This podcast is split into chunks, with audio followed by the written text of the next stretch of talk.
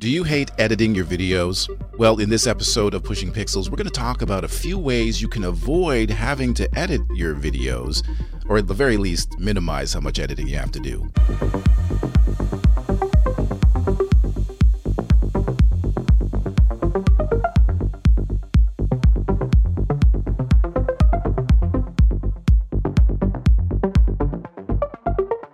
Hey, I'm Michael Kinney. Welcome to episode two of Pushing Pixels, where we try to share insights, advice, tips, and strategies for surviving and thriving as an online video creator. Thank you so much for being here. And right off the top of this episode, I just want to admit, I want to confess that I love editing videos. Well, I love editing my own videos. And the reason is because there's just a, this amazing transformation that happens when you take uh, some footage, some raw footage, some images, some sound, and you bring it all together and create this, you know, hopefully, if you're doing it right, an engaging uh, piece of communication that inspires, entertains, informs, educates a viewer. That that transformation for me is incredibly powerful and very fulfilling. And I can't tell you how many times as a video creator working in television for 20 years, how many times I've taken a project that at the beginning seemed like it was at the very best mediocre or worse and saved it in the edit suite. And that transformation, being able to do that is incredibly fulfilling. In fact, there are some projects I worked on where there was really no story or a rough story, more of an outline of an idea going into it. And a bunch of footage was shot, a lot of stuff was created and we actually created the story in the edit suite from the footage. So editing is a very powerful tool. I also really like the technology around editing. I really like the the software. I nerd out over the software and the tools. And for me, editing, it's going to sound kind of weird, but it's kind of therapeutic. It's kind of like sitting down with a, a massive jigsaw puzzle and putting it all together and at the end getting this great image. That that's what editing is for me. I've been editing for a long time. I started editing video in the late 1980s when I started in television. Back then, we didn't get to push the buttons because the equipment back then, the, the tools for editing, they were so complicated, so expensive. There was a highly trained person who would push the buttons and make the edits happen. Working in production, writing and coming up with the ideas, before we went to bring our ideas to be edited, we had to create what's called a paper edit. We had to edit on paper. Now you might be asking, how do you do that? well, basically you're you're looking at a copy of the, the, the footage that's been recorded that has what's called time code, which is basically an index system, burned into the video. And so we would watch that video on back then VHS machines. so we would get VHS viewing copies of the footage that was shot. We'd, we'd screen the VHS copies and use the time indexes to indicate when a, a shot would start and when a shot would end. And we would do a whole video like that. So at the end of the process, you would probably have, depending on how long the video was, five, six, seven pages of this time code that was basically your edit decision list. That was your edit. You edited on paper. Then you brought that into the big expensive edit suite. The, the, technician would load up the master tapes into the machines and you would tell them the time codes to go to in order to find the right shots. And you would go through that process, laying in shot after shot, going by time code. And that was the editing process. I edited on paper for my first 10 years in broadcasting. That was an interesting process and a very great, it was a great process for developing your editing skill because you really had to visualize what was going on. You had to edit in your head a lot and then you would make these these paper edits. It wasn't until 2002 um, actually if I back up in the late 90s I started playing with Final Cut Pro. That's when Final Cut Pro came out. And I'd been playing with it on my own, but it wasn't until 2002 that I actually started to edit, edit a show that was broadcast on television. And I edited a drama series, ended up being almost over 100 episodes of a drama series I edited on Final Cut Pro on a laptop that was broadcast um, nationally here in Canada. So that's when I really started to sit down and edit. And I was editing drama. Um, before that, I'd been doing paper edits for documentaries and other sort of news type programming. But this was drama I was doing, which was a whole different animal. And so since then, when I went freelance, I've been editing various projects for broadcast and for clients, uh, corporate clients, using Final Cut Pro and then later Adobe Premiere Pro, kind of going between the two. I've edited all kinds of content. I've edited news, documentaries, educational content, training, corporate videos, commercials, and as I mentioned, dramas. I have a lot of experience editing, which is probably why I enjoy it. But I know why people don't enjoy it. Editing is a difficult skill to master, never mind master, just to execute. I don't know if you ever master, you're always learning as an editor, or you should be, because the styles of editing change, the technology changes, the different methods of telling stories, audiovisual stories changes. So you're always learning. Editing is a challenge on its own, just as a skill to sort of to pick up. But it's also very technical, right? You have to know how to operate the software. And some of the software Final Cut Pro, Adobe Premiere Pro, DaVinci Resolve can be complex. It can have a steep learning curve. So you need to be able to handle the technology, not to mention all the sort of idiosyncrasies behind video, things like frame rates, aspect ratios, codecs, compression, all that kind of stuff. Editing requires an acute attention to detail. It really does. Because so much of editing is yes, it's technical. Yes, you need to understand the concepts of video storytelling, you know, how to put shots together to tell a story. But a lot of editing is feel, it's rhythm, it's feeling it in your gut. And that requires attention to detail. You have to be constantly paying attention to every aspect, everything on the screen, every edit, the timing, what's going on. Editing, and this is the thing that I think throws a lot of people is incredibly repetitive. You're basically you're editing together a shot, you're previewing the edit, you're adjusting the edit, you're previewing the edit again, you're adjusting the edit again, and so on and so forth until the edit is right for you and you move on to the next one and you go through that same process. It can be very repetitive and for a lot of people that's too much. they, they, they, they don't like that. Editing also takes time. I think that's the biggest thing. Editing takes a lot of time. All that previewing and and then you know looking back, adjusting, previewing again, and then if you want to build in things like effects, and you know that takes a lot of work too, and adjustment. It's not fast. Editing is not fast, and the more complex uh, the piece, the video, generally, the longer it's going to take to edit. So editing is time consuming when I worked in television, uh, some of my friends, you know, you would have that take your, you know, take your child to work day. And sometimes my friends would ask me because I worked in television, they thought it was really cool. They would say, "Hey, can my, you know, my son or daughter shadow you at your job to watch how you make a TV show?" I think it'd be exciting for them. And I would say, um, okay, but it, it may not be what you expect. Oh no, that's fine, Mike. Just if we get okay, fine. And so the young young woman or young man would shadow me at work and I would try to make sure the day is the most exciting day. So I maybe be in the studio shooting or in the edit suite. And a lot of times they wanted to see the edit suite. so I would try, you know, coordinate to have an edit session.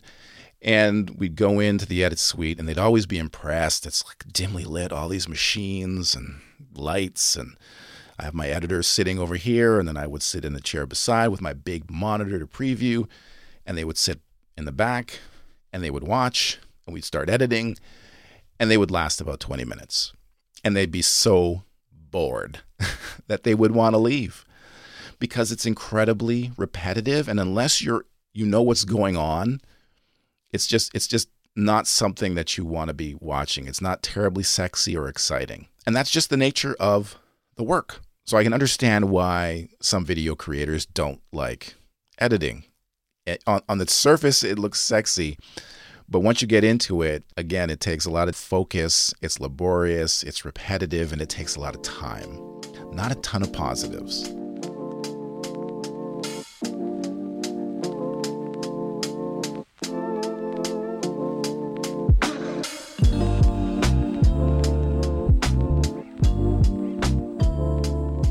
So, what if you don't like editing? Can you still make videos?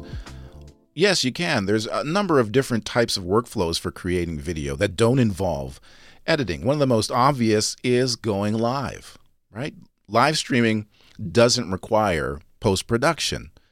You just push live, you deliver, you you do your live stream and when you hit finish, you're done your content is created, you can move on to the next one. Very attractive. Another thing about live streaming is because you're live, that kind of causes the adrenaline to flow and you have a certain energy with live streaming that you know sometimes you don't have when you're doing pre-recorded videos. So that's a bit of a plus. The other plus with live streaming is you connect with an audience. You get to interact with an audience in near real time, which is kind of a unique experience and another great way to build your your reputation, your content, your authority is to interact with an audience and be there for them to answer their questions and reply to their comments. The other great thing about live streaming is, and I think this is a big advantage, is that you create a lot of content. You know, if you're going live for an hour, hour and a half, two hours, that's two hours of content that you just created, which is is a big advantage. And if you want to, if you want to do some minimal editing afterwards, you can repurpose that two hour live stream into clips that you can share on other platforms. So, live streaming is a great way to create content without having to do post production. However, there are, in my mind, a few cons to live streaming. One of them is it's very technical. You know, you have to be aware of certain uh, video aspects when you're live streaming. Things like your bandwidth, how much bandwidth you're going to need for live streaming, which, what's your internet connection, what do you need in terms of if you want to live stream in HD 1080 or 720 or you have to know that stuff. Other things like how your camera is going to connect to your software, how the different elements, your microphone, all that other stuff is going to connect with your software. What software are you going to use? How complex is your software for live streaming? So there's a lot of technical aspects you have to sort of be aware of, particularly when you're going live and if something fails, you need to know how to fix it. So you have to have some understanding of the technical stuff. Uh, live streaming, let's face it, can be scary for people, right? You're going live in front of people, and that can cause a lot of anxiety for folks. There's a lot to keep track of in a live stream, particularly if your live stream is complex, has a lot of different elements. You know, if you're doing screen sharing, you're bringing in pre recorded video, you're bringing in interviews, you know, you have to also check the chat periodically and manage that. So there's a lot of different balls you have to be juggling in the air with live streaming, which can be, you know, a lot for some folks. A good live stream also, in my opinion, requires preparation. So even though you're not spending time afterwards doing post production, a good live stream has a a fair amount of preparation. So if you're preparing graphics or things you're going to screen share or pre recorded videos, uh, building things like overlays, graphical overlays for your live stream, things like that. Take time. So you need to do some preparation. Other thing about live streaming is you have to set a time and you have to show up at that time and go live or people will, you know, they'll be disappointed and they won't come back. So there's a bit of deadline pressure involved with live streaming. And for some people, that kind of deadline pressure can produce some anxiety. And so live streaming can sometimes be a bit of a challenge. The other thing about live streaming that's, you know, it's it's the reality and it's very disappointing is that people may not show up. Right? If you don't promote the live stream well enough or maybe people aren't interested in your topic, they they they may not show up or a few people may show up and that can be demoralizing uh, for folks. So that's one of the things of live streaming that is it can be a bit of a con. Now, another way to create videos without having to edit is kind of related to live streaming, and it's called well, we used to call it live to tape, or I guess we would call it today live to drive. You're basically coming at it as if you're doing a live show, but you're recording it. And a lot of TV shows you watch, your late night talk shows, sitcoms, other types of programming are done this way. It's live to tape or live to, to drive, where you're doing it as if it's a live show and you're recording it. And this is a great way to create content because there again there's no post production. You don't have to have post production. You can still have that same energy as if you were going live. The other great thing about it is there's no deadline pressure, right? You don't have to go live at a specific time on a specific day. You can do it whenever you want to. And so that's, you know, that's that kind of flexibility is nice and is not as it's not as scary going live to drive. I keep wanting to say live to tape. Going the live to drive is in most cases not as scary as going live for people. So that kind of takes a bit of that pressure off. And again, like live streaming, you can create a lot of content with live to drive production. You can make an hour, two hours, but at the same time, it's very flexible and you can do as little as you want. You could do a live to drive five minute video if you want to. So you got all that flexibility um, to create videos of different lengths which is a real plus. The other great thing about live to drive production, and I remember back in my TV days, we used to do this a lot, is you can actually record several episodes of a video uh, of a series in one day. So, for example, I worked on a series back in the early 2000s. We were on every day, but we did all of our recording on the Monday. So we did live to drive recording of all of our shows for the week on the Monday, and then they were delivered later on in the week. So you have that flexibility with live to drive production. And like live streaming, if you have a big chunk of content, like a two hour live to drive production, you can clip that up and uh, share those clips on social media. And if you must, you can still edit. If you have a catastrophic failure, you can still edit, or you can at least start again with the recording. But having said that, that's kind of one of the cons of live to drive uh, production along with some other things. Like it is technical like live streaming. So you have all the same elements cameras microphones screen shares interview guests pre-recorded videos whatever elements uh, you're still having to do all of that. Um, you don't have to worry about bandwidth which is a plus but it's still you know there's still a lot of uh, things you have to juggle with the live to drive production it still requires preparation. In fact, I would say that live to drive production requires more preparation than live streaming because you want to make sure that your your everything's in order so that when you go to record, you can just get it done, execute and be done. So to have the least amount of friction as possible during recording, you need to be really prepared.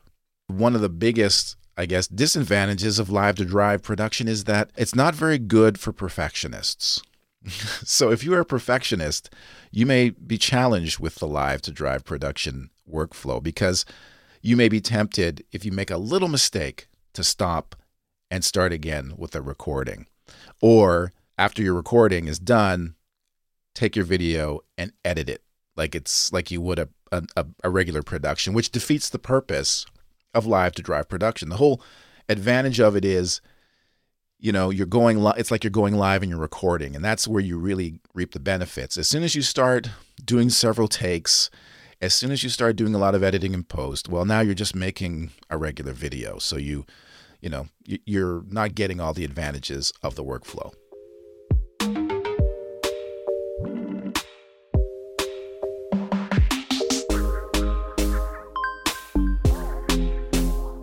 Now, another way to create video with, I guess, a minimal amount of editing is to make short form content, to make shorts or reels or or TikToks, I guess. Because with with short form content, 30 seconds to a minute, there isn't a great audience expectation for a ton of edits as it is for longer uh, content that's five or six minutes long. You'd be hard pressed to keep an audience member's attention for five to six minutes on one shot. That that would be really challenging. Where 30 seconds isn't that much of a problem. So you can not edit at all or have minimal editing with short form content. And short form content is becoming so popular now on all of the different uh, platforms, online video sharing platforms, including YouTube. But as popular as short form content is becoming on all the major video sharing platforms, shorts may not fit into your content strategy. Now, if you don't want to do any editing, not even minimal editing, well, then don't edit. Have someone else edit for you. Outsource your editing. And that's what a lot of, of the bigger YouTubers do. They outsource their editing to other editors, which allows them to focus on other things. It frees them up, gives them time to, to create other content or, you know, to have a life maybe. Now, there are a number of uh, places where you can engage or employ freelance editors, places like Fiverr and other organizations that offer freelance editors. And if you can afford it, because it does cost, it may be a great option if you don't want to edit. However, there are some, in my opinion, downsides, I don't know downsides, but challenges with outsourcing your editing. One is, as I mentioned before, the cost. If you, you know, depending on what they charge, and if you have a lot of videos to edit, the cost could be prohibitive for you, particularly if you're a solo creator. The other thing about outsourcing your video editing is the kind of relationship you have with your editor. That can be a challenge, particularly when you're just starting out even when I worked in broadcast and I, you know, we had a pool of editors we would work with, if there was an editor that I hadn't worked with before, it could take a few hours of editing for us to sort of get in sync with each other and understand how, you know, we communicate and just sort of get a feel for our taste and and what what we're looking for while we're editing. And the same thing happens when you're outsourcing your video editing to a freelance editor, you have to get to know the editor. And if you don't have a good relationship with the editor, you can be having a lot of back and forth, having to send the edit back to have them change it over and over again. And so now that becomes a whole other issue and a time waster and can become expensive. So that's one of the challenges of outsourcing your editing is making sure you get a good relationship or develop a good relationship with your freelance editor. But if you can find an editor that you can work with and have a good relationship, again, that frees you up to create more content and, and frees you up to do other things. And a lot of times it can prevent burnout, particularly important if you're starting to expand your video creation endeavors and have a lot of videos or a lot of different channels that you're operating. So there are a number of different ways that you can create videos without editing. But personally, I think it's important for all video creators to learn how to edit. And there's one big reason for that. Because I've found in my career that my knowledge of editing really helped my recording or shooting in the field. Because in the edit suite, I would know, or in the edit suite, when I'm editing, I would know what shots I would need, which shots would be important to tell my story. And so when I'm out recording, on a project, I would know what shots to get. For me, I got so experienced at editing that on projects, when I was out in the field directing the shoot, I would have a lot of occasions where the camera person or the production assistant would say, Oh, Mike, would you want a shot of this or should we do a shot of that? And I would say, No, I'll never use it because I've already edited the video in my head. I, I would edit as I was shooting or recording, and I would know what I would need, which would save a lot of time and effort and energy.